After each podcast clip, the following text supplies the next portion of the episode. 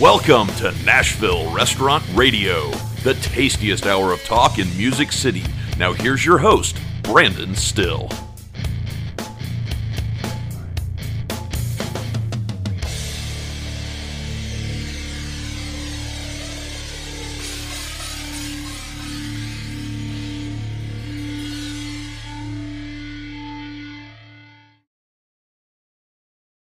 Hello, Music City, and welcome to Nashville Restaurant Radio. We are powered by Gordon Food Service. My name is Brandon Styll, and I am your host. Back at you, coming at the weekend.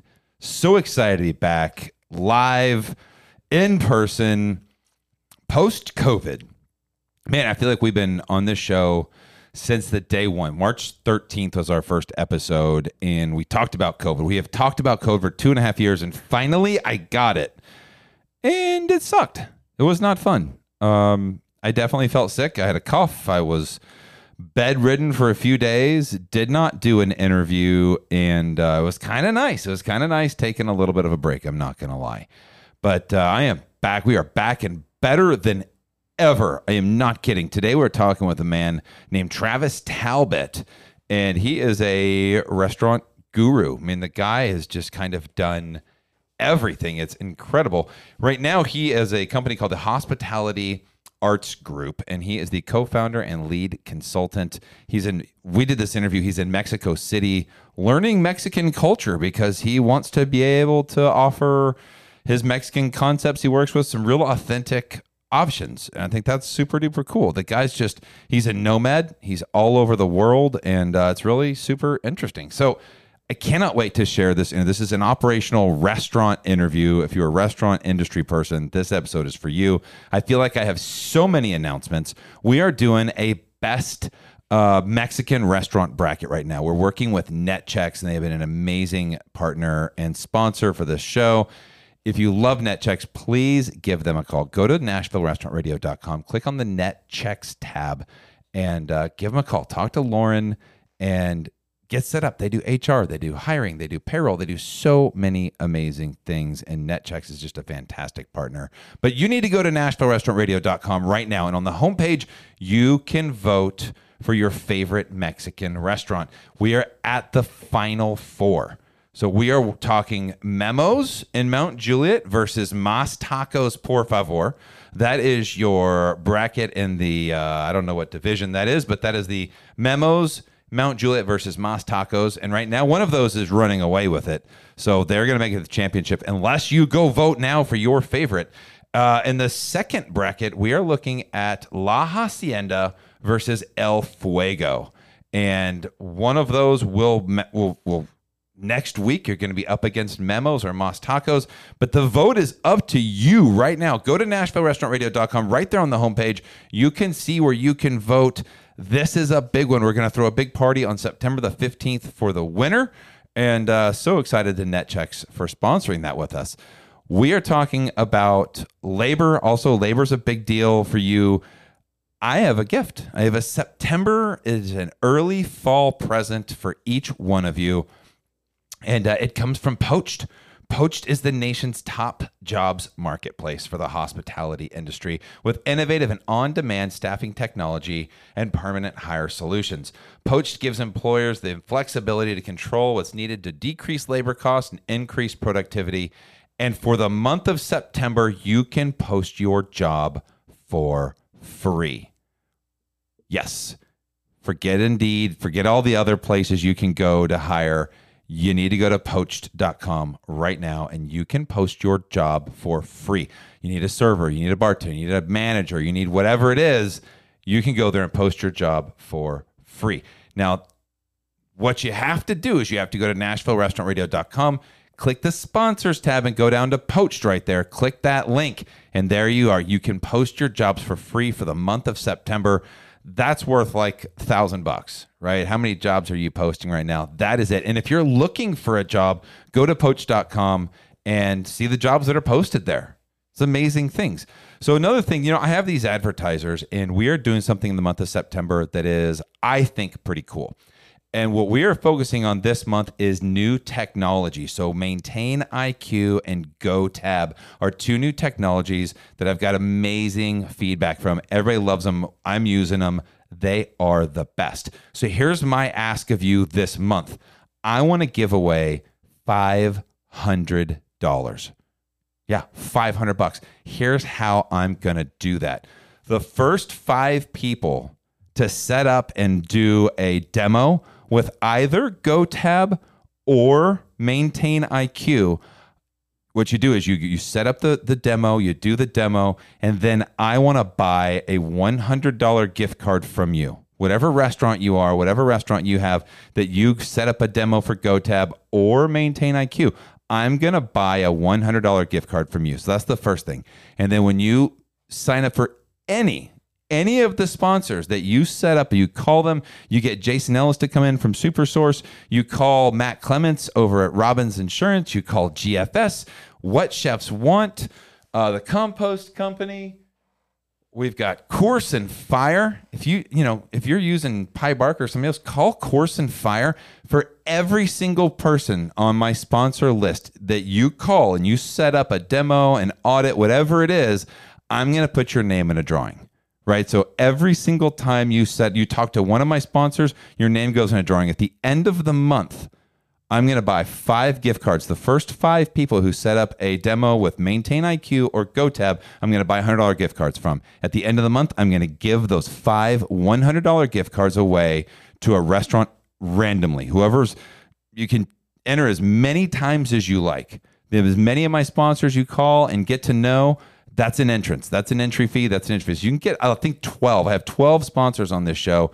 You can get up to 12 entries if you call them all. And if you're already, if you've already signed up for one of my sponsors because of the show, send me a message and I'll, I'll enter you in the contest right there too. We're to do this for the month of September and we're going to do this for the month of October, right? October, I'm going to have two other sponsors that I'm going to drive you to. This month, it's Maintain IQ and GoTab. You set up a, uh, you set up with them. I'm going to buy a hundred dollar gift card. The first five, and then I'm going to give away that five hundred dollar gift card. Think about that. You give that as employee prizes. Hell, you can go try five new restaurants if you want. But I want to support five locally owned and operated restaurants, five restaurants in general. I don't care who you are, five restaurants. I'm buying a hundred dollar gift card, and we're going to give away five hundred dollars in gift cards to restaurants Let's continue to help each other succeed. I may even throw in an extra 100 to one of my restaurants just because I'm cool like that. So, lots of fun things happening in the month of September. Stay tuned. I just interviewed um, the, the best guy, I swear, Tomash.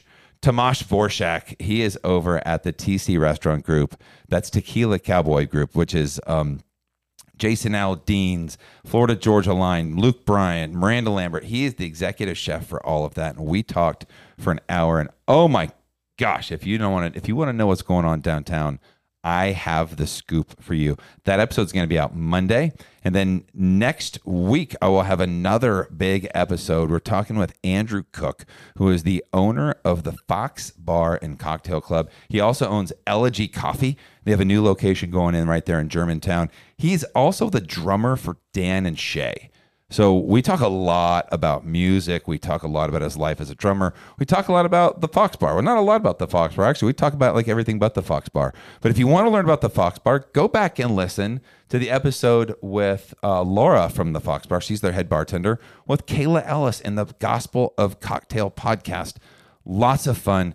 Guys, I am telling you, I am so stoked to be back and I'm so stoked for fall. I'm so stoked for football season. Holy shit we have so many things happening, guys. Um, thank you for listening. Uh, I do all of this to share these amazing conversations with you.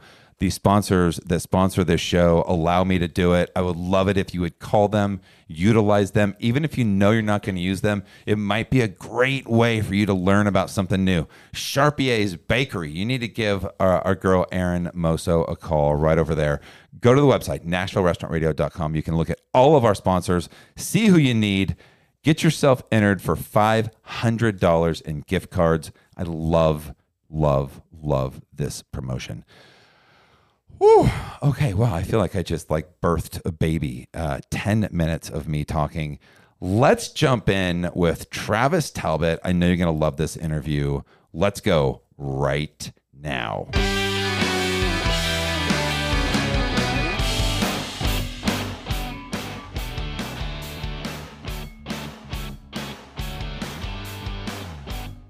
Super excited today to welcome in Travis Talbott. He is the co founder and lead consultant at the Hospitality Arts Group, coming to us live from Mexico City. What's going on, Travis? Hey, how are we doing, Brandon? Thanks for having me this morning. Uh, it is an honor to have you, and this is a really fun. I, have I've listened to I've done a little bit of research on you because you're not. Okay. This is Nashville Restaurant Radio. I typically talk to Nashville restaurant people. Uh, but right. this is a little bit of a departure because you're a world restaurant person. You're not just a Nashville restaurant person, literally a world restaurant person. You've held almost every position in every type of restaurant, and you're a consultant now. And I am so excited to dig into like a million things with you. I'm ready, man. Let's uh, let's get into it. First of all, will you will you give us like a it's going to be longer than 90 seconds, but an elevator pitch. Tell, give us your. I could go. We could go in to talk about Calgary and all of your history for a long time, but I want to just. I want to jump right into some current stuff. So, give us your kind of your your history. Uh, well, I'm a you know I'm what they call a lifer. So I've been in this game since I was nine years old. You know, um, working for my mom. Well, working I think is a charitable word. I think nowadays they call it child labor. But uh, working for my mom in a, in, in a diner that she ran. Um, so that's where I started out, you know, sweeping floors, stocking shelves, graduating, so to speak, into the dish pit, and then into busing. And then uh, since then, I've honestly held every position in every sector of hospitality, with the exception of I've never done any accounting, um, except for when I own my own restaurants and nightclubs. But there's always a bean counter somewhere in the background. But um, so through through the years, like all the way through high school, I worked in restaurants. When I went to university, ironically, I went to university for veterinary sciences. Um, that never actually came to fruition, even though I say I'm still working with animals all the time. um, and then I worked on cruise ships right out of high school. And then in university, I was working, um, I was managing multiple operations uh, for nightclubs, live entertainment venues, high end restaurants, dive bars, you name it. Um, and then worked in casinos for quite a while and then eventually decided to uh, go out on my own. And uh, my brother and I put together a small consulting agency. Right. Nice. Okay, so yeah. is that the current con- consulting agency you're doing now? Well, we actually have a number of entities that we're working on, and actually, it became a result of COVID. Um, is that a we saw that there was some other needs in the marketplace. You know, um, owners just didn't need need menu consultants and menu development. They needed help with diversifying their brands. They needed help with their business models and making them a little bit more dynamic and agile. Um, we saw a big need in the space because we primarily work in resort environments. Okay. And then we saw a big need in that space for what we call eco intelligence.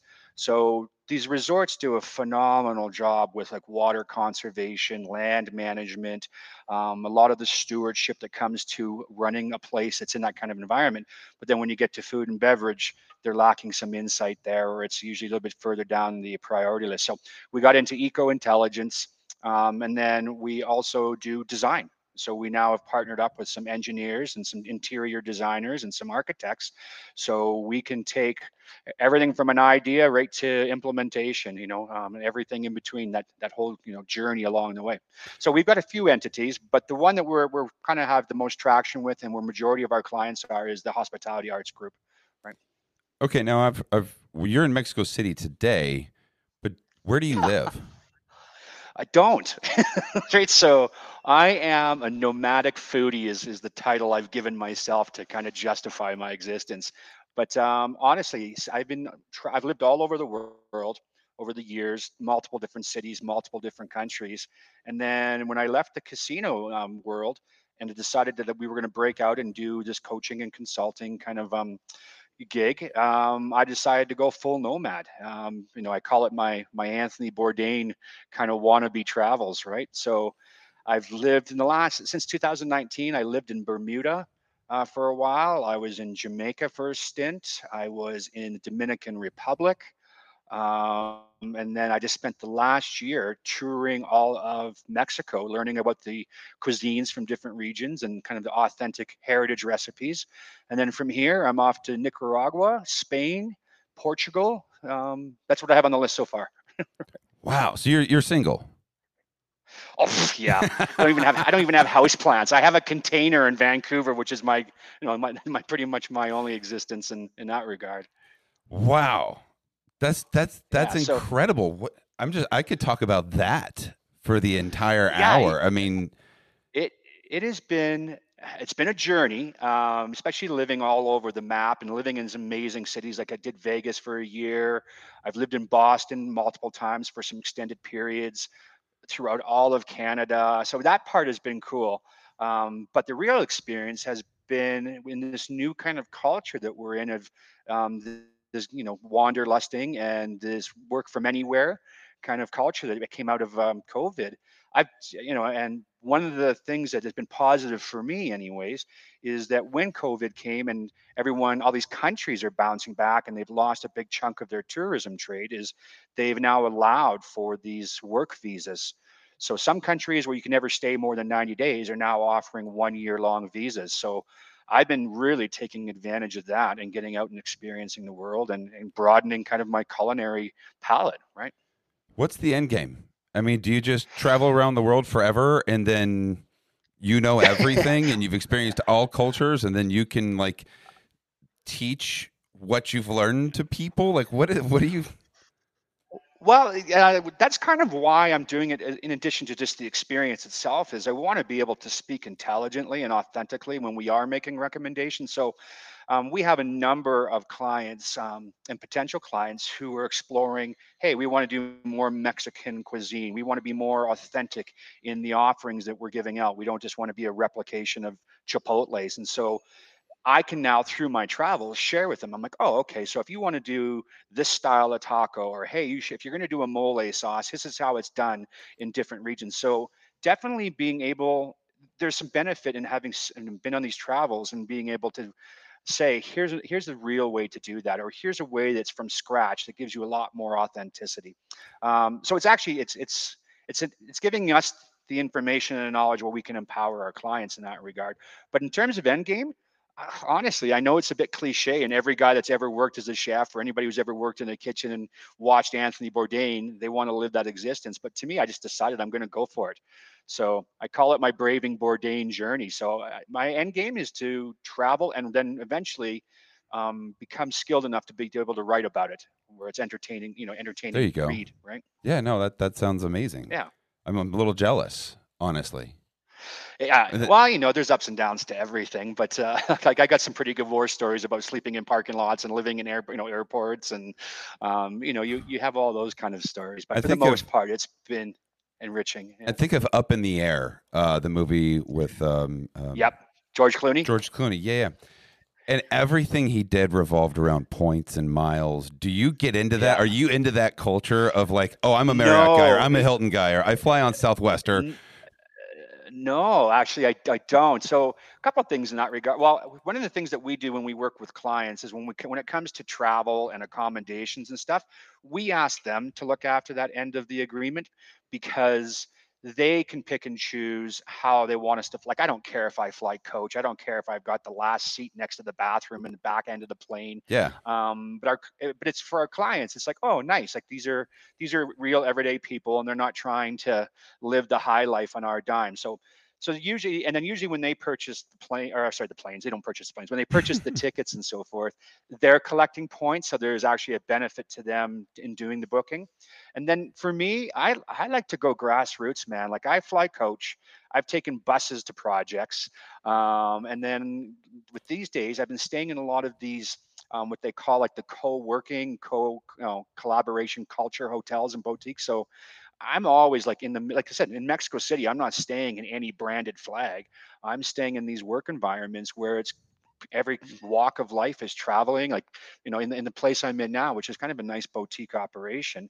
Um, you know, there's everything from coders to kids that are just traveling and backpacking to um, retirees that are out and on their, you know, their life journey and writing about it. So, uh, yeah, man, I, I go, I go the easy peasy kind of grassroots street level kind of approach. No, I love that. So, what were you doing on March 13th, 2020? That's oh, is the, that when the, the curtain, the came crashing down? That's when the, the, the world stopped. Everything yeah. stopped, and well, then we we went into lockdown. Ex- what were you doing in that yes. moment? And tell me about that transition. So we experienced hardcore. When you say shut down, we were in um, we were working in Steamboat, uh, a ski resort in Colorado. Mm-hmm and we were there my brother and i and we were working on a massive project with that that resort. And then we were in the, in the, middle of a meeting and we were literally talking you know chewing the fat on different menu developments and different concepts to consider. And somebody walked into the room and said everything is done. Like you guys are done. Get out and we're like oh we blew it so i was looking at my brother i'm like what did you do and he's like i don't know man like i didn't meet anybody last night i didn't talk to anybody this morning and it was like it was like panic mode where they're like you guys need to get out now and we thought okay, the meeting is over, some something else is taking priority, go back to your hotel room and we'll reconvene. Where it was like we got to our hotel room and like our stuff was packed and like, our suitcases out front our door. We wow. went to the airport. Yeah, we, and then they kicked us out of towns. And not only did they kick us out of the resort, they're like, "You guys have to leave." were these people? Was this a client city. you were working for? Yeah, that was putting was, you up and doing the whole thing, and they were like, ah, "This is over. Get out." To some extent, the person that came in and actually was like saying, "Hey, listen, like I'm the authority here, and we're shutting things down," was somebody from the health board. Um, so, oh so wow! some kind of provincial authority or, or, some kind of regional authority. So they were mandating, "Hey, clear your hotel rooms out," and they had police in the parking lots. Um, it was it was intense. And then we got to the airport in Denver, and it was just a gong show. Like it was the busiest I've ever seen that airport like people were so disheveled and then nobody knew what was going on nobody understood like the what was happening. And then we got told hey listen by the border patrol where are you going and what are you doing? And i literally got told hey where are you going and why? And i'm like well i'm going to go back to canada because i'm a canadian citizen we're here on work. And he's like do you have to go back? And i'm like well no i have other options. My brother had to go back because he's got a family. And he's like well we don't know when this is going to be over and we don't know you know, we think the borders are going to be shut down for a while. So if your work is primarily in the U.S. and Stay you're in Canadian, I would recommend you find an option. So luckily, I had options, and so I ended up being in Boston for the majority of the lockdown and the riots and and everything else. It was it was crazy. What did you do as a consultant? Restaurants are all closed. Nothing. I mean, did you yeah. go into like hibernation? Did you finally take like a really long nap? Or did you immediately uh, start working? Well, we did a couple of things. So first, depression, right? Because we went from building this business.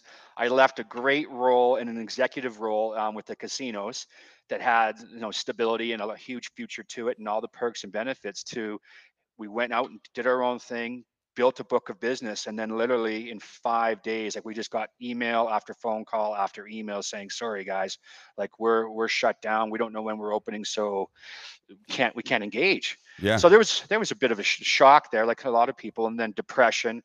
And then we kind of took a bold leap of faith where we reached out to all of our existing clients and said hey listen this isn't going to last forever. We don't know how long it's going to last but we know it's not going to last forever with a lot of our projects, we're looking at one year, three year, five year outlooks in development, um, depending on the scope and scale of the project. So we're like, you guys are going to unbox these projects at some point in time. So we worked for free.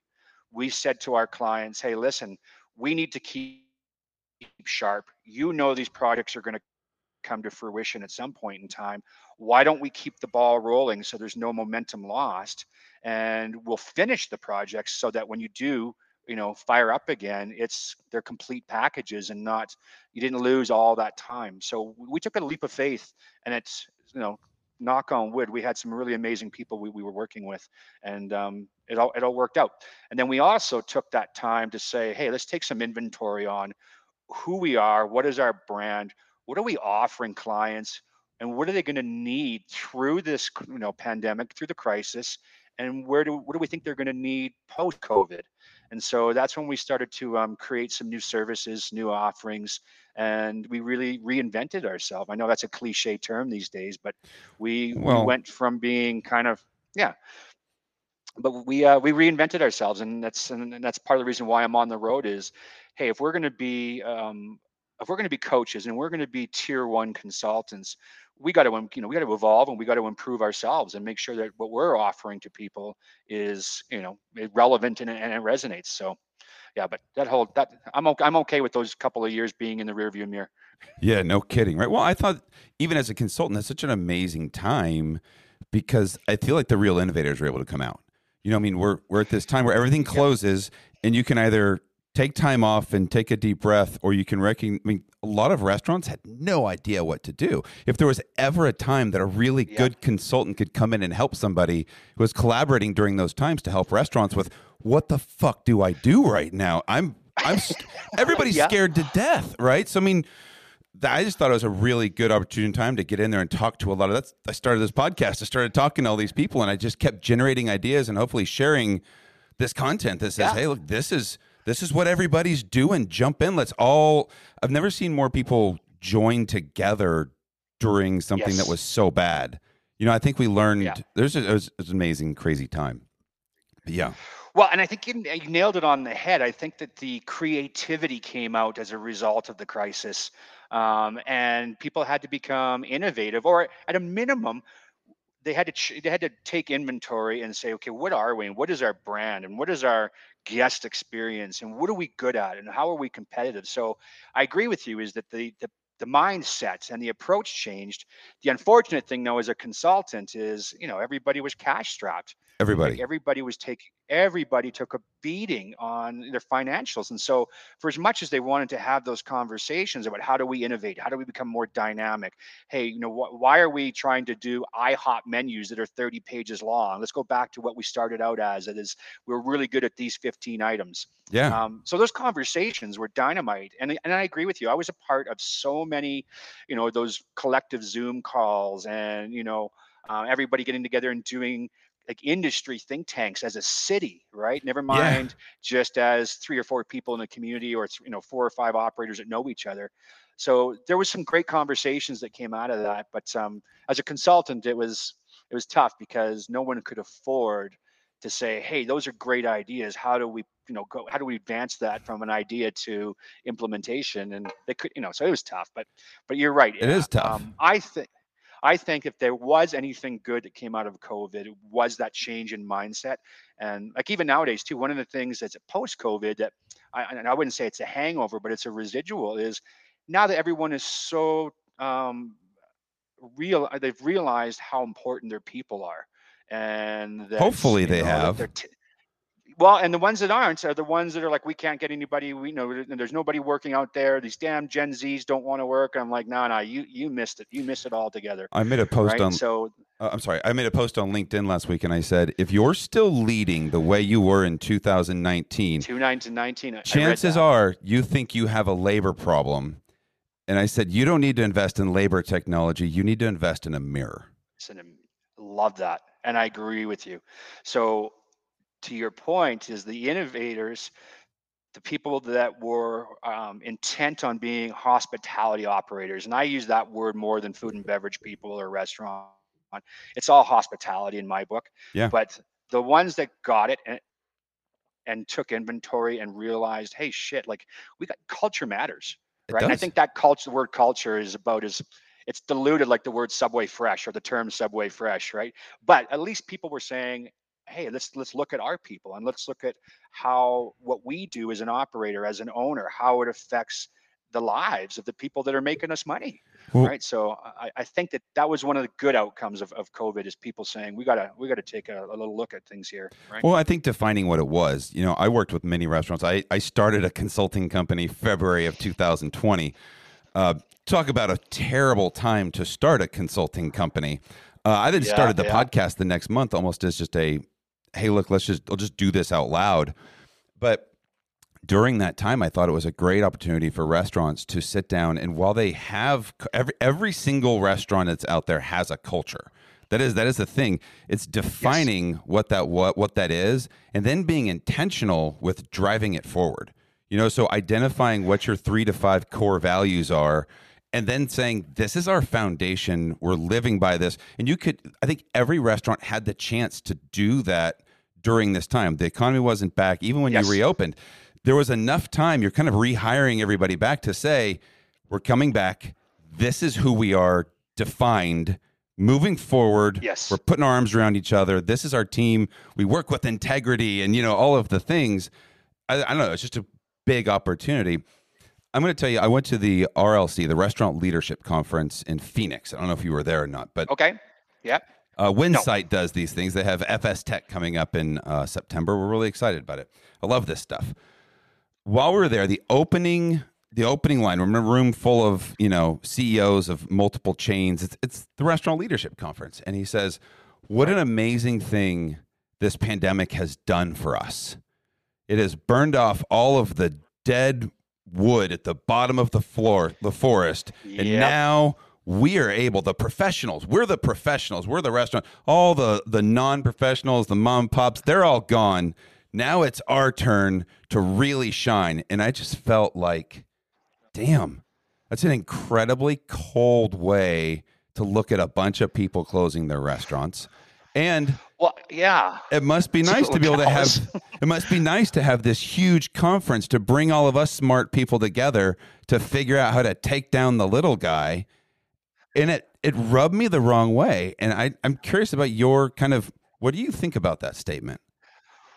Well, I think there's a ton of hubris in there, and I think that they that's the epitome of the corporate Goliath that's just looking to just eat up everything as opposed like I don't look at those operators or those organizations or companies as being hospitality companies because man how can you how can you look at somebody else's demise as being a benefit to your business like i get about you know i'm all for being competitive but not at the expense of somebody else's existence right? So I, I think that's a terrible statement. But I will say, from our perspective, is that COVID started out as a crisis.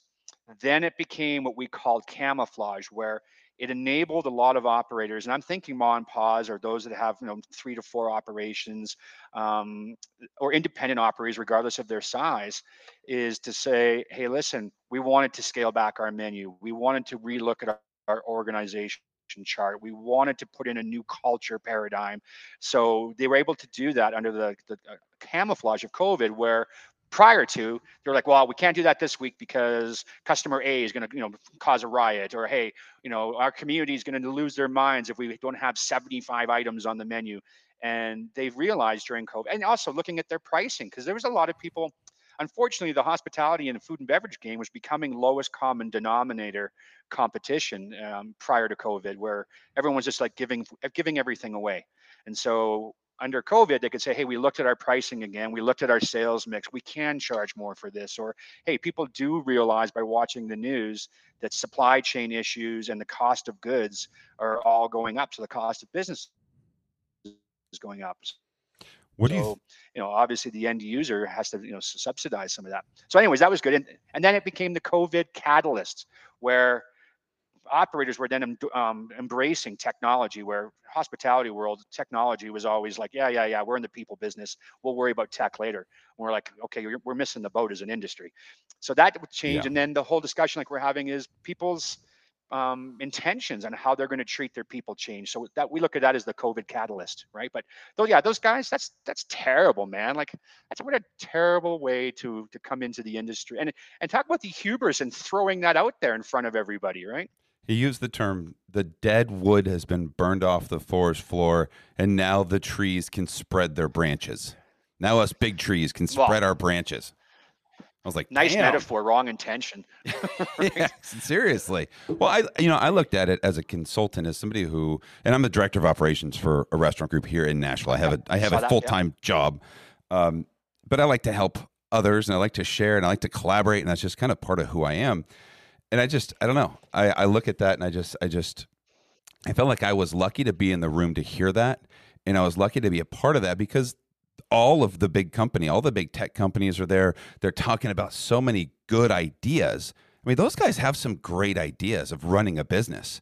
And I feel like for sure locally owned and Yeah. operated restaurateurs are so busy right now responding to the demands of a crazy labor environment, a crazy um, supply chain, just the the perils of running a business. They don't get a chance to go to those things. So I love being able to go to those things and come back and share like.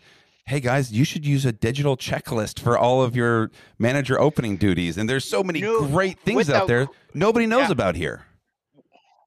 Well, we, we used to say all the time to a lot of our operators, especially the smaller independents, like, hey, before you test the waters and everything, go look at what the big boys are doing because they've already invested in the technology. They've already Yeah. invested in the market research. They've already done the homework.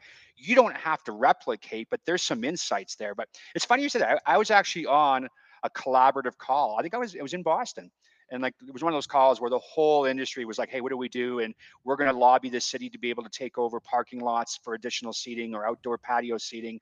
We're going to lobby the um, the re- regulatory boards allow for takeaway drinks and stuff. So there was a lot of thought process come out there, and there was a restaurateur there, just an independent guy, super savvy individual though, and he's like, "You know what's great about COVID?" He says that the QSRs and the big boys and the chains are going to take it. And I go, "What do you mean?" And he's like he had the same perspective as that big guy, but saying, hey, listen, there's not going to be a TGIF on every 15 feet now. There's they're going to scale back to whatever their best location is, which means I've just now got my neighborhood back. And Yeah. with COVID, there was there was a change in guest behaviors where you wanted to support that guy on the corner. You wanted to find that local pub again that had that real authentic social, you know, fabric to it. So I've heard that same argument from independent operators saying, good, I don't have 10 Starbucks around me anymore. So now I can get back into my daytime cafe business, right? So I, hopefully that's some of the dead wood at the bottom was, you know, the over proliferation of, you know, chains choking the life out of all the neighborhoods, right? Yeah, I think people were able to sit back and learn that there's so many good human interest stories that came out of the restaurant industry. There's so much, you know, I feel like the restaurant industry is everybody's Red Cross. I mean, the second anything happens, restaurants are expected to just bring food, and, and they do. Yeah. And they I- do. And they do. do, like, yeah. Every day, every time somebody walks in the restaurant that says, "Hey, can I have a gift certificate for this or this or this?" Yeah. We're we're doing it. I mean, everybody's given all they possibly can, but I think that the pandemic actually shined a light on that. People were able to go, "Oh wow, look at what these people do for our community," and it really was it was really special. It was really awesome. It is a special time. Well, and, and in addition, I think that people, yeah, and I think that people realized how important their local restaurant was, their local neighborhood pub, um, the local small cafe that they go in for a croissant and a latte every morning. I think they realized how important the food and beverage restaurant world was to their social, you know, their social values. Like there's currency in being able to socialize, and I think that we learned that from being locked down. And nowadays, like I mean, I remember when we were growing up, and here I go dating myself. You know, you'd spend the weekends with your, you know, grandparents at the Legion or the Moose or the Elks. Then you had the wave pool and the community rec center that you'd hang out in, and then there was the cafe, you know, in the corner. Um, there was all these, and then even you know, hanging out after school. You'd hang out after school for two to three hours, or go to you know before school, two to three hours to hang out. There was all these social outlets and all of these different venues and platforms to get together and interact. And then over the course of time like that those those don't exist. And where they do exist is in your your local restaurants right? Your local neighborhood pub. That's there's that's the new third space of the, the age that we're living in. So there's work there's home and then there's that third space which is you know food and beverage hospitality You know, Right. I'll, I'll never forget the um, owner of our restaurants. Uh, his is Steven Smithing. But uh, we have a restaurant called the Green Hills Grill, and it's in a, a nicer part of Nashville, but it's really a community restaurant. It's really amazing. And we were probably three weeks into this thing, two maybe two weeks in, and, and I was we are on a conference call, and I said, Steven said, "Man, I just this sucks," and I said, "Yeah, this, Yeah. this is tough." And he goes, "I miss the people in the restaurant. Like I'm I miss seeing them. Like his, he's one of those owners who's constantly in the building. He he's the mayor. That's his title. He's the mayor of the restaurant. Right. He he knows every person by name. He comes by. He talks to you. How's your mom and them? How's your friends? How, you know, he knows everybody. And so in the middle of the pandemic, he wrote a letter that said, "Hey, thank you for supporting us. Thank you for ordering to goes. I miss you. Here's my ah. cell number. Here's my email. Send me a message. Call me. Catch up. I need to talk to you." And we started that. putting those in every single to go box. And he goes, My phone's ringing off the hook. I'm catching up with everybody throughout the whole time, Yeah. talking to all these Yeah. people. And I just thought, that that's what this is about. That's what we do right there. That's the essence of Well, that is genuine hospitality. That's know? at its core, right? Yeah.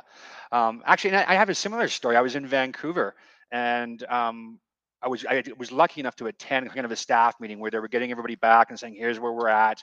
Here's what we hope our opening procedures or our opening path to opening is going to be."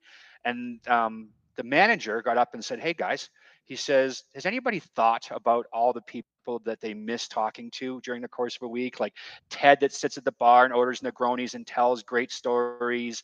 You know, the couple that comes in, like the older couple that comes in on Friday afternoons and has a rosé all day Friday.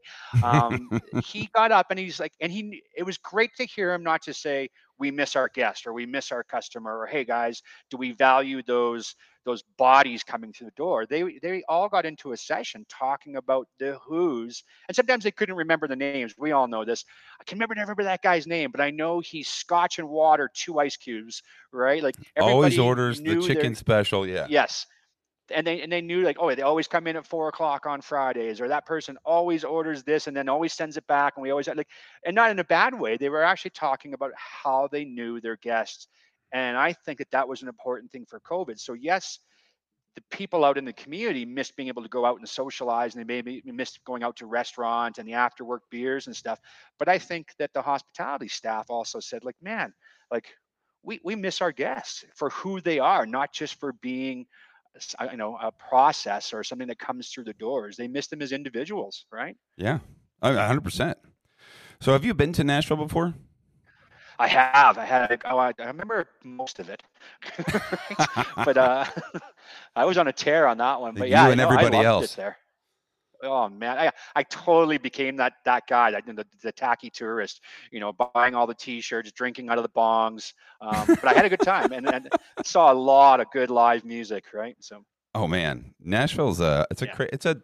I went downtown a couple weeks ago, and I typically I live here, so I don't go downtown a whole lot. No reason to. I went to a Titans game, but I walked my Okay. kids down Broadway because I have seven and nine year old kids. They don't go downtown either. So I was like, let's walk down Broadway. I want you to see this.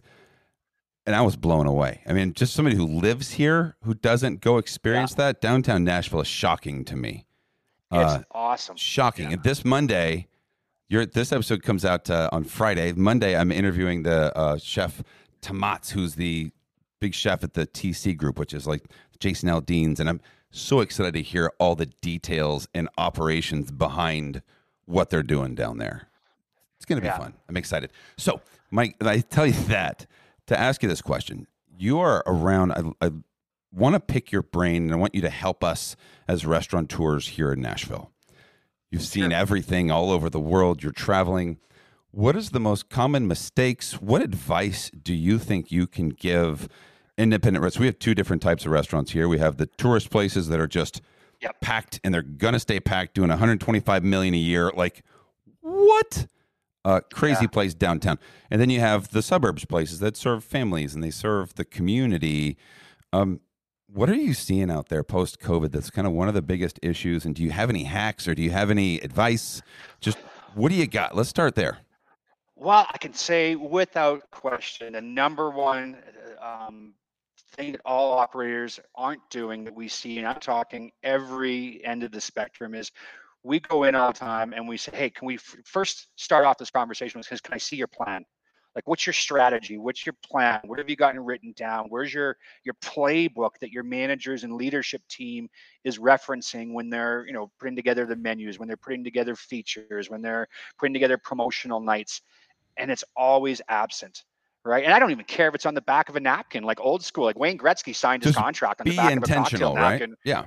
Yeah. So, and I and that's a good word is we're like, hey, you guys have some phenomenal ideas, lots of good intentions, but how do you how do you transform from intention to implementation? And that's missing all the time. And that's usually one of the first exercises that we do as consultants is let's sit down. Like, how do you define your brand? And not not your PR language that the guy from Open Table gave you to put in your bio. Um, like, you know, you're an upscale steakhouse. Like, what does that mean? So, like, what is your brand? What is your personality? What do you what are you good at? And then how are you going to get that to market? And then when you get those guests in, how are you going to execute on all that so that it is an expression of your brand, right? So I would say that's number one is nobody has a game plan anymore. And it's funny is a lot of times when we do go into an operation, they're like, oh, here you go. And they'll give us this Bible. And I'm like, no, no, no. This is what you did to raise funds. This was your original concept of your business plan to get, you know, your bank to support you. Where is your plan to execute? So that's number one. Number two, I would say, and I, and I wouldn't call it a hack. I would say it's, it's, uh, well, my dad would say it's horse sense, but it's only horse sense if you've been around horses long enough, right? Is um, is people. Like so this whole great resignation i heard the term the other day i started seeing popping up everywhere is quiet quiet quitting because of the gen z's and stuff. I'm like all of that is horseshit. Is you like where's your plan to treat people well? Where's your hospitality in-house plan? And there's that goes miles. Like hey guys we are going to continue with travis talbott in just a second as he gets into that. How do you treat your staff better but first, we're going to say a quick word. We're not going to talk about sponsors. We are going to drive you to NashvilleRestaurantRadio.com. Want to tell you one more time about this promotion. The first five restaurants that set up a demo with Maintain IQ or with GoTab will automatically be entered. I will buy a $100 gift card from the first five restaurants to set up a demo with either Maintain IQ or with GoTab. So once I once we have five people do that, I will buy five $100 gift cards and at the end of the month for any one of the sponsors that we have on NashvilleRestaurantRadio.com, there's a sponsors tab. You click that sponsors tab, and for any one of them that you call and you set up a meeting, or if you've already called one of them to set up a meeting or you use one of them because of the show, I want you to message me and let me know. And there I will enter you in for the drawing at the end of the month. We'll put them all into a big hopper and I'll videotape it and I'll reach in there and we will grab one restaurant that will get the benefit of five $100 gift cards to their these restaurants that have, have continued to show support to this podcast. So I really want to spend this month utilizing these sponsors. Let's get out there, let's use them, let's call them. They are here supporting me so that I can support you. And we just absolutely love them. So right now, go to NashvilleRestaurantRadio.com, click the sponsors tab, and set up a meeting with one of my sponsors. Look, there's a bunch of them. I think I've got 12 now, right? We've got What Chefs Want. We've got Gordon Food Services, our title sponsor, Robbins Insurance. If you're looking for an insurance company, if you need a baker, you want fresh baked local bread, we have Charpier's Bakery. If you're looking to compost, you can do the compost company. If you look at Justice Industries, they are they are just dot glass. You can recycle your glassware. Give them a call. Set up some glass recycling. Bam, you're going to be entered into our contest. Corson Fire and Security. These guys are absolutely amazing. They have a restaurant division. Kevin Rose wants to come help you with your fire and security. Uh, Super Source Super Source, probably my longest running sponsor. Uh, Jason Ellis is the man. He is all over town.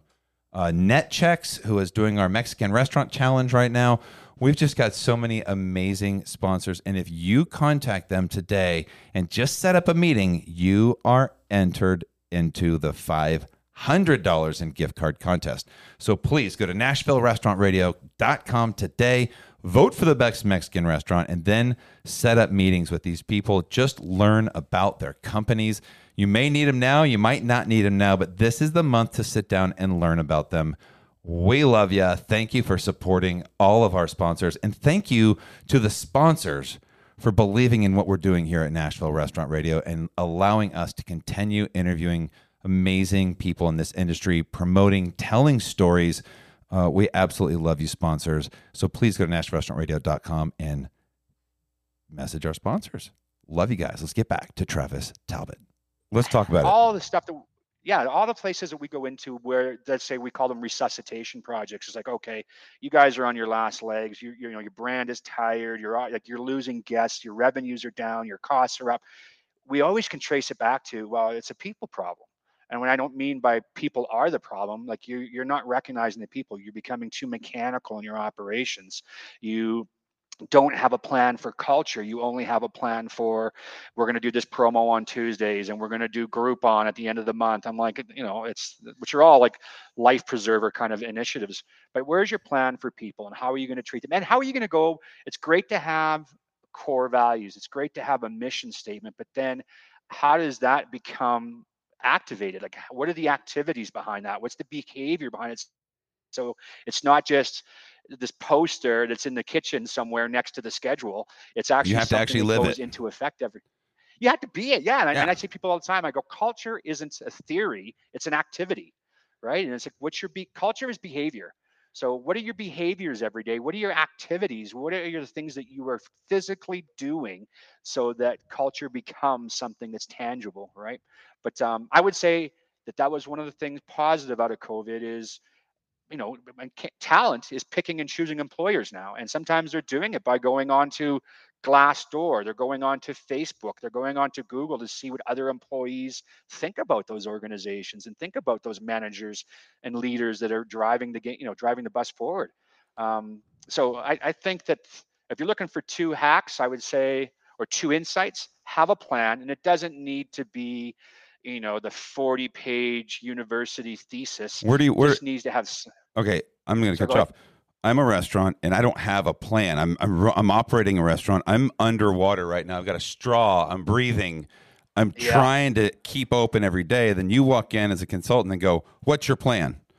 Where do i begin? How do i even just like start that process well, you know what? The simplest thing is to using that new tool that came out called the Google machine. Ooh. Like there's there's content there's so much content out there. There's so many templates. There are so many great actually there was a group out of I want to say they were out of um, Tokyo. They're called the Black Sheep Restaurant Group.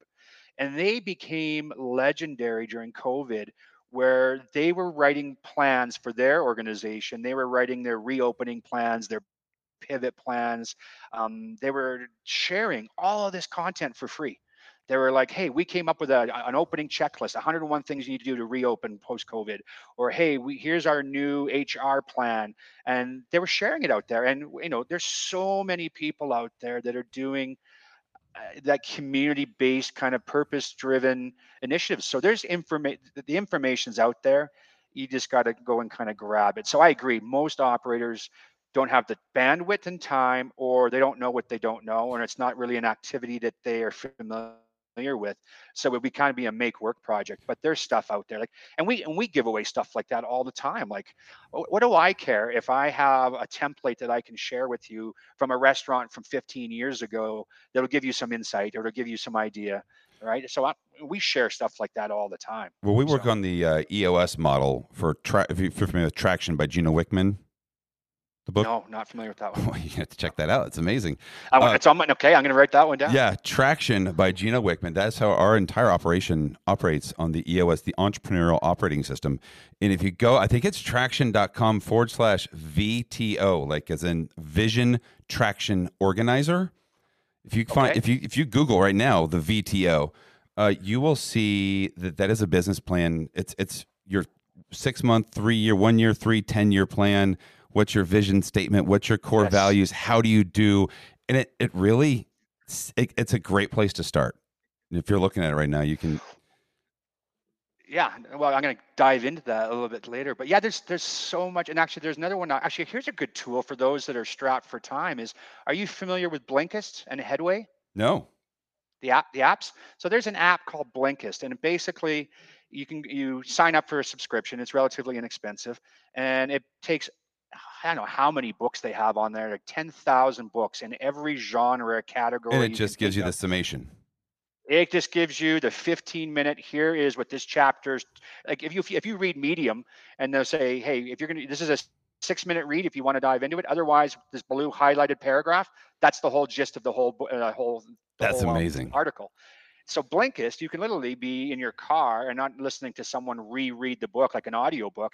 It's just like, hey, this chapter, this is the key point. This chapter, these are two key points. So 15 minutes, you can read a book or you can learn about the, you know, the essence of the whole book. And there, so it's self-education. The other one, and even like our team is doing that, is we do rather than getting together and go, okay, let's talk about our core values and let's read, you know, all the warm and fuzzy talk and all this kind of cerebral kind of stuff. We every week one of our team members shares a TED talk, and that's our oh, food cool. for thought for the for food for thought for the week. And we usually try to do it on marketing, branding, um, but also a lot about human behavior, psychology. Um, and then there's another one. Have you ever heard of um, Ogilvy, the marketing company? No. I mean, I, I so it sounds familiar, but I'm off the top of my head. I'm going to tell you no well, most restaurateurs wouldn't know, but and we just stumbled across it. But um, they're one of the largest brand, brand and marketing agencies in the world, and they have uh, a division which is all about behavioral economics slash behavioral science. And so it's all about the language you choose and how people make decisions and um, the stimulus behind decision making, like pretty intellectual stuff for the most part. But they've got this guy, this old English guy, who's obviously a boozer. I love him. And he's just no BS. He's just an everyday guy who thinks he's a comedian, very Don Rickles in his kind of his humor. But he's got a whole course you can take. And even though it's called behavioral science, really what it is is hey, how do we market to our guests? How do we design a menu that pushes the items that we want? Because here's how people tend to read things, and here's the difference between this word and this word and how it resonates. So, um, I guess my point for all that is for the person that is strapped, for that independent operator that's got that straw on his head just below the water level, is there's small bite size um, insights out there that they can get so they don't have to sit down and read take a whole six month course on business dynamics right yeah um, so that that would be there's there's so much good content out there and there's so many good people like i say that are sharing which is great like we find that's one of the ways that we use social media is you know Siri's always listening and so forth. you get on Instagram and you like something next minute, you know you're getting an ad for it through your Amazon. Is we use that to our advantage and say, sure, you know, business models, post-COVID white reports, and like I can't believe the amount of information that we get every day streaming to us for free from reputable agencies, from industry leaders. Like, you know, you can get a Danny Myers talk where he was on for four hours talking about how he's pivoting his company for COVID. Like, that's how is that any different than getting the chance to sit down with Danny Myers? It's the same thing, right? So if you're I, taking I in the content versus I, the I need to see him live, yeah. yeah so there, there's the hack is that people need to learn to use the, the Google machine and use social media to their advantage and not look at like it's a it's a time suck, right? Well, I think I, you can get. This sorry. is good. Planting the seed inside of if there's a restaurateur listening to this who who is how I just described, planting a seed that you know what I'm not intentional when I'm laying in bed tonight instead of playing Candy Crush. I'm gonna Google what's the first step. yeah. I'm gonna Google traction in the VTO. I'm gonna, you know, I like sharing what other people are doing because sometimes it's that easy, and we build things up in our heads to go. I need to do that, and then I need to do a core values. Then I need to do this. Then I, and then it's, I'm not doing all that. And it's like, no, no, no, no. Just stop. Yeah. Just stop. Just Google. Where do I start? Just Google this yeah. one thing. Google Ogilvy. Start with the marketing strategy. What are you doing here? Like just bite-sized pieces can get you out of that drowning type situation and hopefully give you the confidence that you can do this.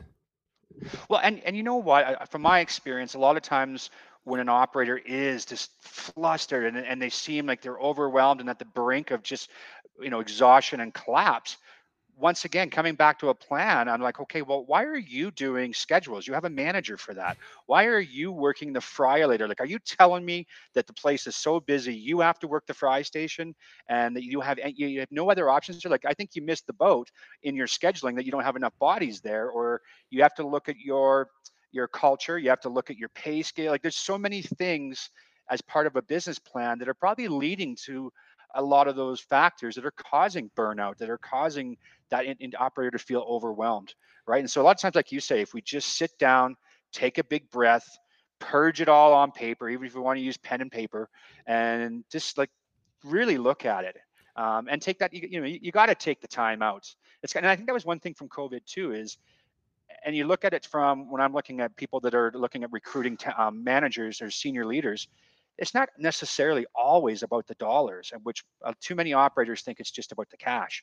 Where we see so many managers now saying, "Well, I'll tell you what, I'll come on, and I'll join your team. I love what you guys stand for. Can I work a four-day work week?" no problem. We'll figure that We'll out. figure that right? out. Yeah. Yeah, we'll figure that. As the owner operator, no problem. I can engineer a schedule. I can, or else they'll say, um, I noticed, for instance, when I worked in the casinos, a lot of negotiations weren't about salaries; they were about time off, paid time off. Hmm. So they, rather than saying, you know what, I'm going to sit here and I'm going to go back and forth, and we're going to do this negotiation for twenty thousand dollars a year, which breaks down to not a whole lot per every two weeks, but they're like, you know what, I'd rather have can I have six weeks paid vacation? Sure, right? I'm happy to make that work, right? Well, you know, I I was reading a book called um, Alchemy by a guy named Rory Sutherland, and he did a study between. Well, Rory, Rory works for Rory's the guy from um, Ogilvy. oh, is that okay? Rory Sutherland is. Rory Sutherland, Marketing. yeah, he's the drunk English guy. Yes. Yeah. Okay. Okay. So I was like. I know Yeah. what Ogilvy sounds familiar. Rory Sutherland. I love that book, and I love every. So Yes. yes, I'm mean, definitely go check out Ogilvy now. I've wrote it down. Uh, but no, he's ama- He is amazing, isn't he? Yes. Have you seen his TED talks? No, I've I started to watch Ah. one, but I listened to the audio book, and it's really hard to listen to because they talk like it's like what, and he he does he Yeah. he sounds like a drunken. His Uh, TED talks Rick. are hilarious because I think he's drunk for a few of those things, and I don't think he, he doesn't care.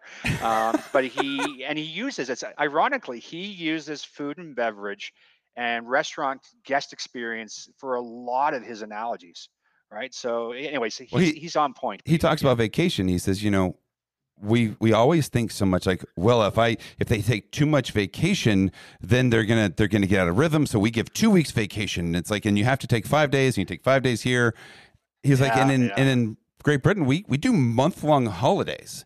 Because you take a, you get Yeah. two months off a year. You only work ten months, so you get two months off. He goes, the theory is, after a month, the first week you're decompressing, the second week you're enjoying yourself, the third week you kind of miss work, and then you have a free mind, an open mind to start thinking about Yeah. going back to work, and then ideas start to flow. He goes, so if you could get somebody versus getting them out of the day to day grind of doing their business, you give them a month off, and then one of those weeks they have to go eat at five restaurants or they have to do something to spark creativity for when they come back. He goes, You're going to get so much more out of those people. Absolutely, And they're going to be so happy because they got to fully decompress. You're going to start changing people's lives and you're going to get more out of them. And it's just like, that's the mentality. You have to think that way. And it's not the way people normally think. They think less vacation, more work, but you could get more if you give them more vacation. Well, and here's the other reality. So in the corporate world, we had this conversation or this battle, I should say, with HR all the time. And we actually went in and said, okay, let's actually dive into the data on this rather than just having this battle of people are taking too much holidays, this, that, and the other. We can't afford it. You know what it costs the company? And we're like, okay. And we dove in and we found that 70%, give or take, of the employees weren't using all the vacation time that was allocated to them, anyways. Right. And 25% of them were taking it all at one time. So I agree. If, if one of my top leaders leaves for a month at, all at once, yeah, there's going to be some shuffling. There's going to be a bit of chaos, and you know, but that's that's our job to to manage. And if he has a good team, people will rise to the occasion. But for the most part, no one is taking that much time off because their significant others can't take that much time off or like you say they don't want it but they want to make sure that they get that time that they go and have the reunions with their buddies the golf reunions or it's the family get-togethers you know. So you got to treat people like human beings and what you get out of it is i call it the roe the return on effort is immeasurable right? Um, 100%. But yeah so I, I'm, I'm all for that. And then here's another and in hospitality i remember starting when i went back to when i was bartending when i'm and going to university one of the reasons that hospitality industry was so appealing was that you had that flexibility in schedules you basically could come and go as you pleased um, within reason right and it was it was um, a reciprocity of respect. So you came in, you worked your ass off, you delivered, and then hopefully you walked out of there with a pocket full of money. But then you also had earned for the operator, your owner, like you you made money for the business. Yeah. So if the per, if people are earners and there's this mutual level of respect, I'll give you as much time. You work whenever you want. I'll figure out the schedule. That's my job is to figure out the scheduling so that everyone is taken care of, right? Everyone gets what they need. Hundred percent. Even like I remember, I remember working with guys that were, you know, of course, there's always actors, but then guys that were taking their PhDs and uh, girls that were in like taking their their doctoral doctorate and stuff like that. There was all walks of life, and the reason that they were in hospitality was flexibility I can I can work when I, I am able to, so to speak, right?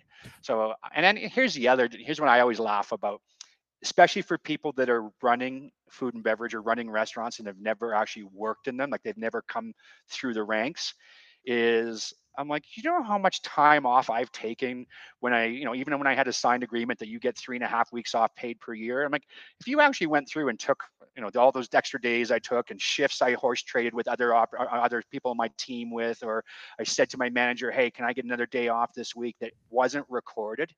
Like, I probably had eight to 12 weeks off a year. Right? so if you're if you're tracking that down and trying to be the enforcer on time off, it's the wrong approach. You just need to look after people so they want to come to work. And when they're there, they are feeling jazzed. They're ready to rock and roll, right? So I, I just I always find it such a, a uh, hilarious conversation. Like, oh, I'm not giving them more. I'm like, well, they're going to take it regardless. Like, so you're crazy. They're going to figure it out. out yeah, they're going to figure it out, man. There's always a way to beat the system, right? It's an it's uncanny how they will figure out a way to beat the system. I say they, I mean anybody, anybody in any walk well, of any was, life. That was me. Yeah, that, I mean, was, that was me. Totally I was me. always finding the angles, right? Yeah. Always finding the angles. But then when you worked for a great manager, I remember kind of feeling guilty. I'm like, oh man, um, this one manager we had, I'm like, Spanky is so good to us, and he always looks out for us, and he's always got our backs. And I'm like, I feel like a schmuck, you know, taking that extra day or, or you know, taking that angle. And so, you know, if you treat people well, it, it resonates. You know, human beings for the most part, uh, I think are sincere and they don't want to, you know, they don't want to screw everybody over. There's always one or two, but come on, right? God, seriously. So we were uh we're talking all kinds of things here. This has been a lot of fun, Travis. Thank you for doing this today. Oh, I told you no idea we are going to get into today. We're just going to jump all around. It's going to be great. Um, apps. You're on your you're on your phone a lot, I assume, traveling a lot. That's oh, you bet. Probably, yeah. I'd love to see your weekly usage. What is the app? what what is like a really cool restaurant app that you have that you could share with people, or what do you? Which app do you use the most?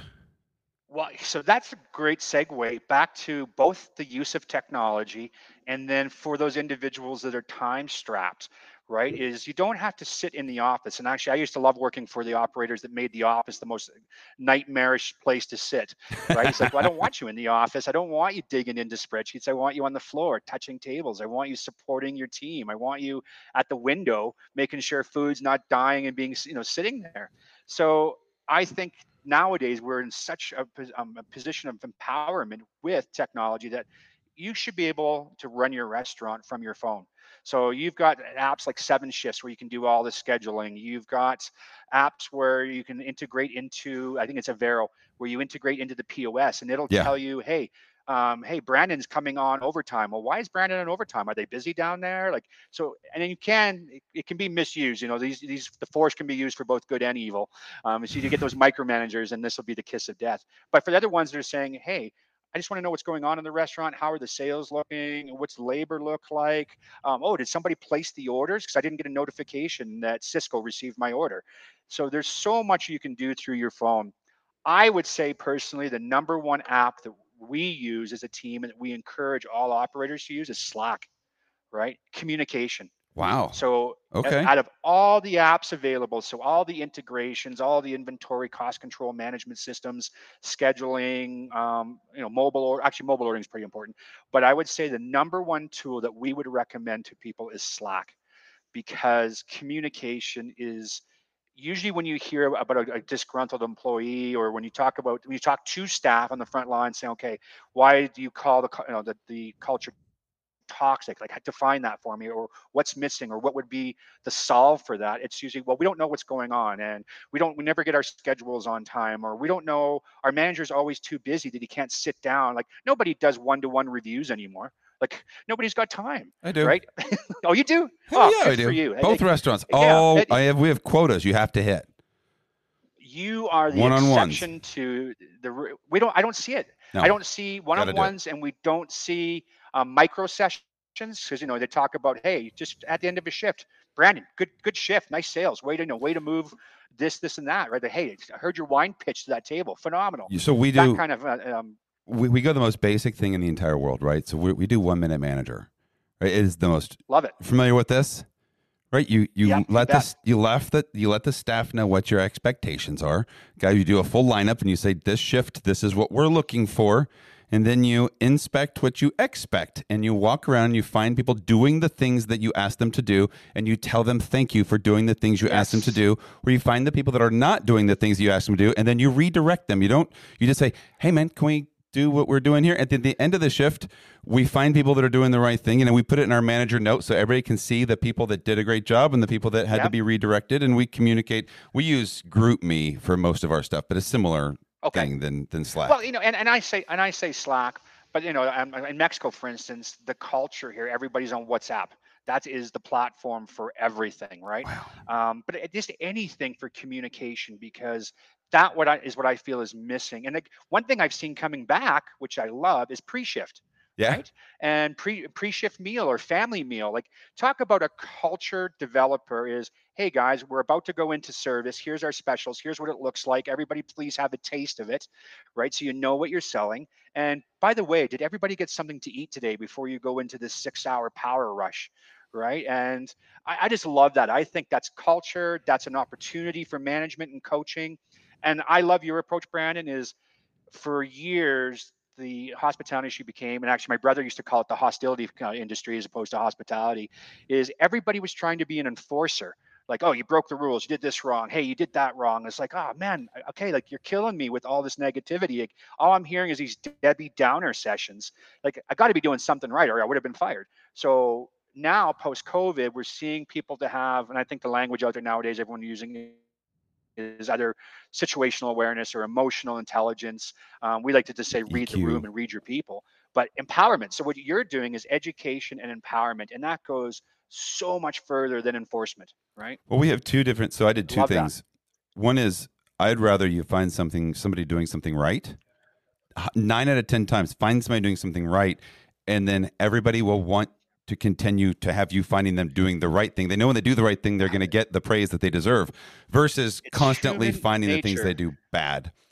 And the other thing that I Yeah. did was I changed the term bonus, right? So I don't Okay. bonus the managers anymore. There's no bonus for the managers. What I do pay is performance based compensation. And I have different categories, but I changed the categories from being straight food cost, sales, you know, bar cost type thing, cost centers, and I made a retention bonus. Retention is part All of the yeah. I immediately changed. So we're in this labor situation. I changed it from being, you know, you need to hit these costs and everything, keep those in line. The- While those are important, retention became my number one thing. Instead of having a manager going, that guy came in late, they need to go, they need to go, they need to go. I go, Yeah, well, yeah. why are they late? Have you sit down with? She's a single mom and she doesn't have a baby. Exactly. Maybe you need to put your arm around her and say, hey, look, we got you. We will cover you. No worries. Come in. I'll schedule you 15 minutes later than everybody else. I don't know, but like that's what you need to start doing versus the uh, you're out of here. Like if your first mentality is that guy's got to go, we got to fire him, without having three or four conversations and seeking to understand what's going on in their life, then then that that that that's not what I want to do. So I immediately changed to performance based compensation around retention, and then all of a sudden managers were like, "Oh, we get paid to not fire people." I'm like, "Yes," Yeah. and it's amazing But because but what, a what a paradigm shift that is though in thinking for a lot of people and that to me once again brandon is hospitality and hospitality starts with your own people like hey what can i do for this hospitality venture that we all work in to make your life easier, to make your like I, I, I worked with one organization where they call it their employee experience, and actually they're now working on changing the word employee. So they they don't want to become Walmart where everyone's an associate, Yeah. but they want to say what's what's a better what's a better use of language that we're we're recognizing that people are individuals and humans, and that we need to treat them as such, so that in turn that they it's a it's a natural reflex for them to be hospitable to our guests right A hundred percent. There's. I love how you said that. What can I do to change whatever whatever it is? One of the books that's required reading for our entire staff is a book called QBQ. This is another one you, if you haven't read it, by John G. Miller. QBQ: The Question Behind the Question. But what it does is it teaches you to stop ask, asking questions like, "How come they didn't seat me? When are they going to start caring about me? When are when are they? Well, how come they never run my food? You know, start asking questions where you put Yeah. yourself into the answers. You say, "What can I do to ensure my food gets ran on time? What can I do to ensure that I'm treated fairly? What can I do to be a better teammate today? What can I do to provide the best level of service Yes. I possibly can? Put yourself in the solution and person. You can't change anybody else but yourself, right? So every day, what can I do to be the best me I possibly can? And that rubs off on other people too. Oh for sure. And my, my brother has a cheesy line because he's worked in some pretty intense gordon ramsay asked kitchens and so forth. And he's like when i go into every shift he goes the first thing i say to myself it's my self pep talk is how can i influence awesomeness right? And i'm like you are so cheesy but it's true. He's he's basically saying how can i make an impact? How can i i'm the one that's going to influence how this day goes how the shift goes how my team's going to you know respond to the, the thing. So I, I like that one. And actually we were talking about you know rory sutherland we're talking about all these other great paradigms there's two i, I would like to kind of throw into that mix Sure. is simon sinek you, you follow him Oh, starts with why? Great. And Of course. it starts with why. What's the why behind everything? And also his TED Talks, his Oh, materials, and there's so much of it out there that's free. Leaders Eat Um, Last is one of my favorite books. Love it. Well, and that goes to another one of the most successful clients that we've ever worked with in the last 10 years. They changed their whole model. And you know, you hear about top down and you hear about flat org charts and stuff, but they have a thing called um, it's not theirs, but it's it's out there called servant leadership, Yeah. where the higher you go in the organization, the more accountability and responsibility you have to serve your own people. You're the mm-hmm. resource. You're the one that they're going to go to and say, "Hey, this is all fucked up. How do we fix it?" Or, "Hey, we've got some challenges here. We're coming to you. You're the smartest guy in the room, hopefully, you know, or you've the most tenured guy, or you've got the most scar Or you have the ability to make change, whatever it is. Like you have the Yeah. ability to change this. We're coming to you. Help us. Listen. Yeah. Just Well, listen. my my well, you do this. I'm sure you do this, and I'm going to do this when I come to your restaurants. But one of the places I like to get seated is either at the bar next to the till, you know, where the servers are ordering all their booze, or next any anywhere that there's a cash register or a host station, or closest to the, sh- uh, the kitchen window. I want to hear those conversations. yeah. Um, you, then you'll find out all the and i say it to operators all the time i'm like if you want to know what's going on in your restaurant if you want to take a health check or a temperature check sit next to a till right? Don't don't sit in the staff room because they know you're there being you know sneaky pete. But um, one of the things that i love is when i'm in a restaurant and you're sitting next to the till you're next to the kitchen uh, pass and the manager comes up and goes what can i do? How can i help? As opposed to this is wrong that's wrong you need to pick up your socks. Like it's it's like the guy that comes in and says how can i help man? Like I, i'm the utility player. Where do you need me? I'm here for you guys. You know with, all humility with all and, and also that's the, like you say that's the guy that's got the power and it holds the keys and the access code to the death star he's the guy that can make or they they're the person that can make the change right Absolutely. This has been lots of fun. I feel like yeah we've awesome we've covered a lot. I don't know. I, I feel like we could do this for another two to three hours. Uh, oh sure i could shoot this shoot the breeze on this one all day long but i know i know we're almost at time here and i know you got so much going on let's do plugs. Do you have anything that you want to plug? Do you have a website? Do you have an Instagram? Do you have a company? You're like, t- t- tell us how yeah we continue to communicate with you. If I'm done listening to this podcast, I want to consume more Travis Talbott. How do I do it? Well, um, the best place right now is our website for hospitalityarts.group. Um, that's up and it's live and it's running, and that's where one of our kind of the, one of the places that we're getting the most amount of traction and um, having the most work that we were doing. And then um, on, I'm on almost every social media channel. Granted, I haven't been great with it lately because I've been taking all these classes and traveling and so forth. But I'm under a T-Bone Talbott, and there's a story behind that on almost every social platform. We never got into why they call you T-Bone. I never called you T-Bone. Yeah, yeah, well, uh, depending on what city I've lived in and what time of life I'm in, I've had many, many nicknames. But T-Bone is one that I got from my cowboy grand. Oh, I didn't tell you that. So the only other job I've ever had, other than being in hospitality, was um, I was a cowboy for a couple years. So I grew up in a cowboy ranching kind of um, culture, and my dad was a livestock contractor, so he would buck bulls at rodeos. Wow. So for a couple years, after one of my nightclubs went went south, is I decided I was going to get out of the hostility industry, and I was going to go be a cowboy. So I did bull riding and rodeo clown work for a couple years, and I was god awful at it. So I came back to hospitality, which hopefully I'm, I'm good at. But um, my grandfather, who was a hardcore old school Clint Eastwood, Charles Bronson kind of cowboy, he used to take me to the rodeos with him all summer long and uh, every year. And he would always make fun of me in front of all of his cohorts because I had such bad teeth. And he's like, that kid can eat a T-bone steak all at the same time, you know, with the gap in his teeth. right. So that's, he said it once at a, like a family reunion in front of all of his drinking buddies and it never went away. right. So I just embraced it eventually. Thanks, Grandpa. yeah. after so, yeah, so years, I'm, after I'm years of therapy, media. I've accepted the name oh, T-bone. man. yeah. Yeah. Yeah. Anyway, but uh, yeah. So uh, under T-bone Talbott, I'm on most social platforms. LinkedIn, you can get me under Travis Talbott. And then uh, coming up pretty soon here, what we're hoping to launch in um, September is we're going to have a coaching platform. Nice. Um, one offering that is an online coaching. So one offering that's for aspiring F&B entrepreneurs, and then another one that's for executives. And they obviously offer two different services, but that's called Apex Fox Performance Coaching. Okay. So we're launching that uh, in probably mid September. And the reason we, we decided to, to bring that, and that's actually one of the things we, we realized during COVID was, I think you were mentioning it earlier, is so many mom and pa's can't afford a consultant like us, or they just don't, if they're going to have, if they've got money that they got available, it needs to go into a POS system. It needs to go into replacing a faulty flat top. Like they, they, they have other priorities but they would still benefit from conversations like you and I are having. So we're like, well, that sucks that we can't help out those that really need it, that can't afford the overall consulting agreement and uh, engagement. So we said, why don't we make everything bite sized? So if you're an aspiring food and beverage, you're opening up a food truck or you're doing your first restaurant, or hey, you've already opened up your restaurant and you really could use some help on marketing and branding and strategies or some insights with engineering, you know, menu engineering, what if they could just do that by paying for it by the call or paying for it by the email or hey listen i'm willing to sign up for 50 bucks a month and can i send you you know can i contact you at once a week?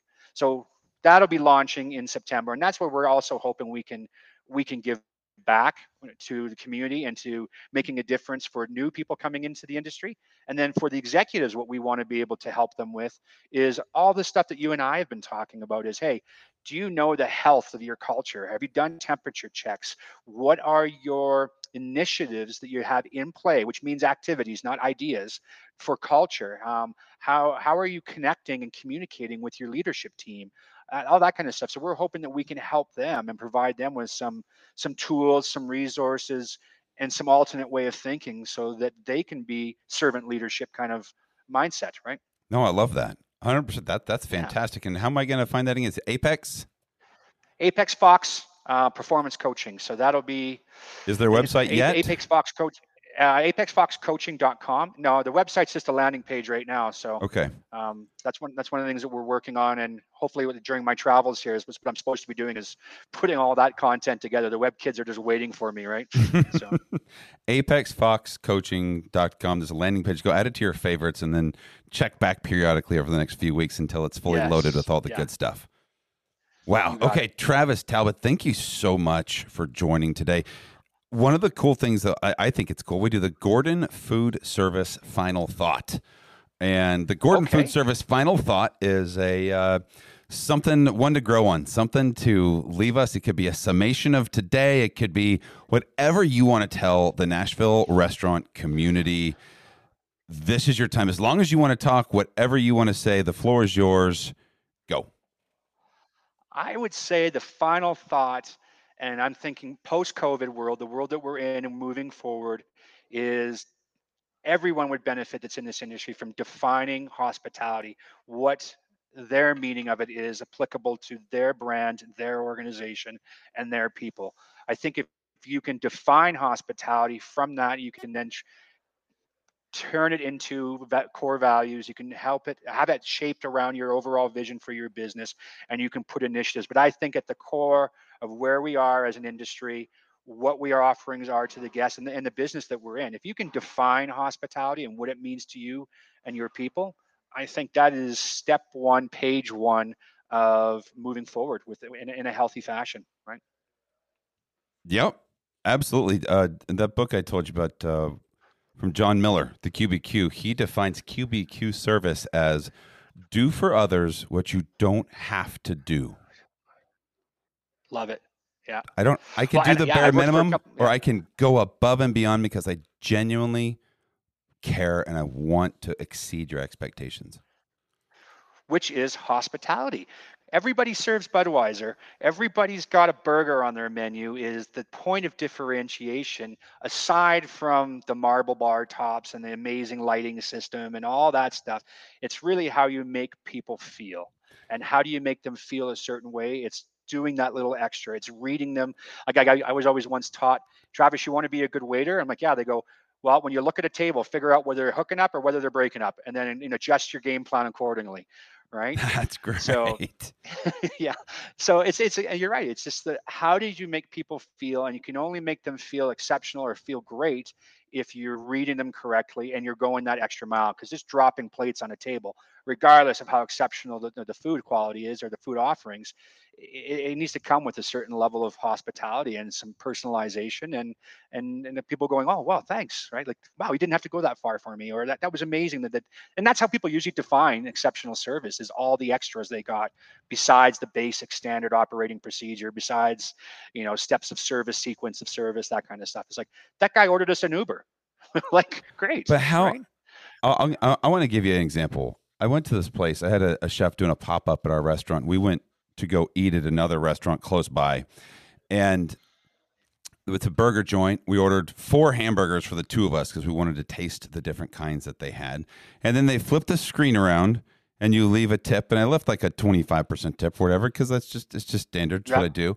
And, um, and so the, the, they give you a little number and you go sit down and the guy brings the food out 10 minutes later or whatever and he sets the burgers down and i said do you have any uh, silverware? We're going to split these. And he goes, uh, yeah, it's over there by the uh, drinks. He goes, it's over there by the yeah. drink fountain, you know? And I'm like, man, what a wasted opportunity to go, yeah, no problem. Did you want any condiments to go with it or anything you need there? I'll be right back. Yeah. And, but it was just a, no, uh, it's over there, man. Go get it.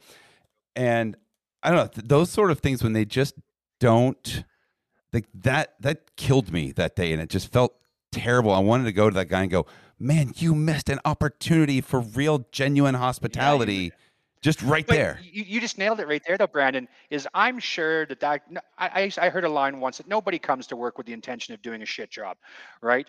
They, everyone comes to work to do the best they think they're doing to get paid. Sure. So if that that individual, I think, is there's a missed opportunity. Someone's not monitoring them. They're not paying attention to them. They're not seeing where they need support and education. So that that I I look to leadership team on that one, saying if you got a bad employee, that's kind of a flag of kind of maybe potentially some poor management or poor culture, right? Yeah. Um, Amazing, man. This has been so much fun. I, I, could, I literally could do this all day long, but I have to actually go open a restaurant. So, yeah, it's a real thing. Li- lineup is in 30 minutes, and I want to get there for that. I love being there for lineup and kind of uh, setting the pace. That's the thing I tell every manager. You've got to set, set, the, the pace, yes. man. Do your lineups, make them exciting. And then after the lineup, don't go to the office for 30 minutes. Walk around the restaurant, make sure everything's ready to go. Start greeting people, talk to them this is your opportunity for connection right after lineup. You've got everybody's attention. You can go around, yes. pat everybody on the back. How's it going? How's your like? That's your time before you get busy. Well, and you're, and Don't go to the office. You're leading by example. And I would argue, and I have this conversation with leaders, um, leadership teams all the time, is that's the job, man. Your job is to be the locker room guy that gets everybody jazzed up. That's the job. And then you don't give everybody the pep talk and then not come and play on the field. You know, stand on the sidelines. You gotta you gotta be there, man. Yeah. Jump in.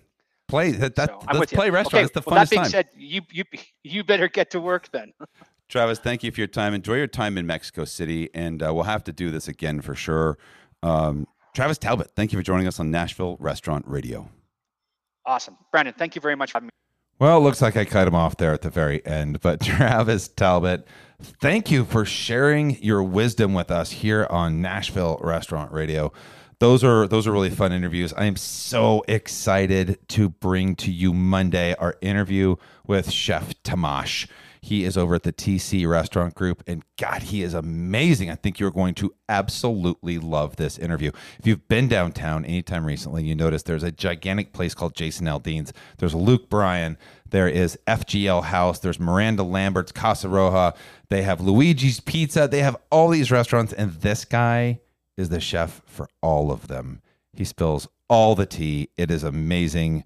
Wow, what a fun interview. I uh, I'm gonna go spend a Friday with them over there at uh, at Jason Aldean's just to follow him around and see what that is like. I am so excited. Keep my fingers crossed I make it through that because that's going to be an insane evening.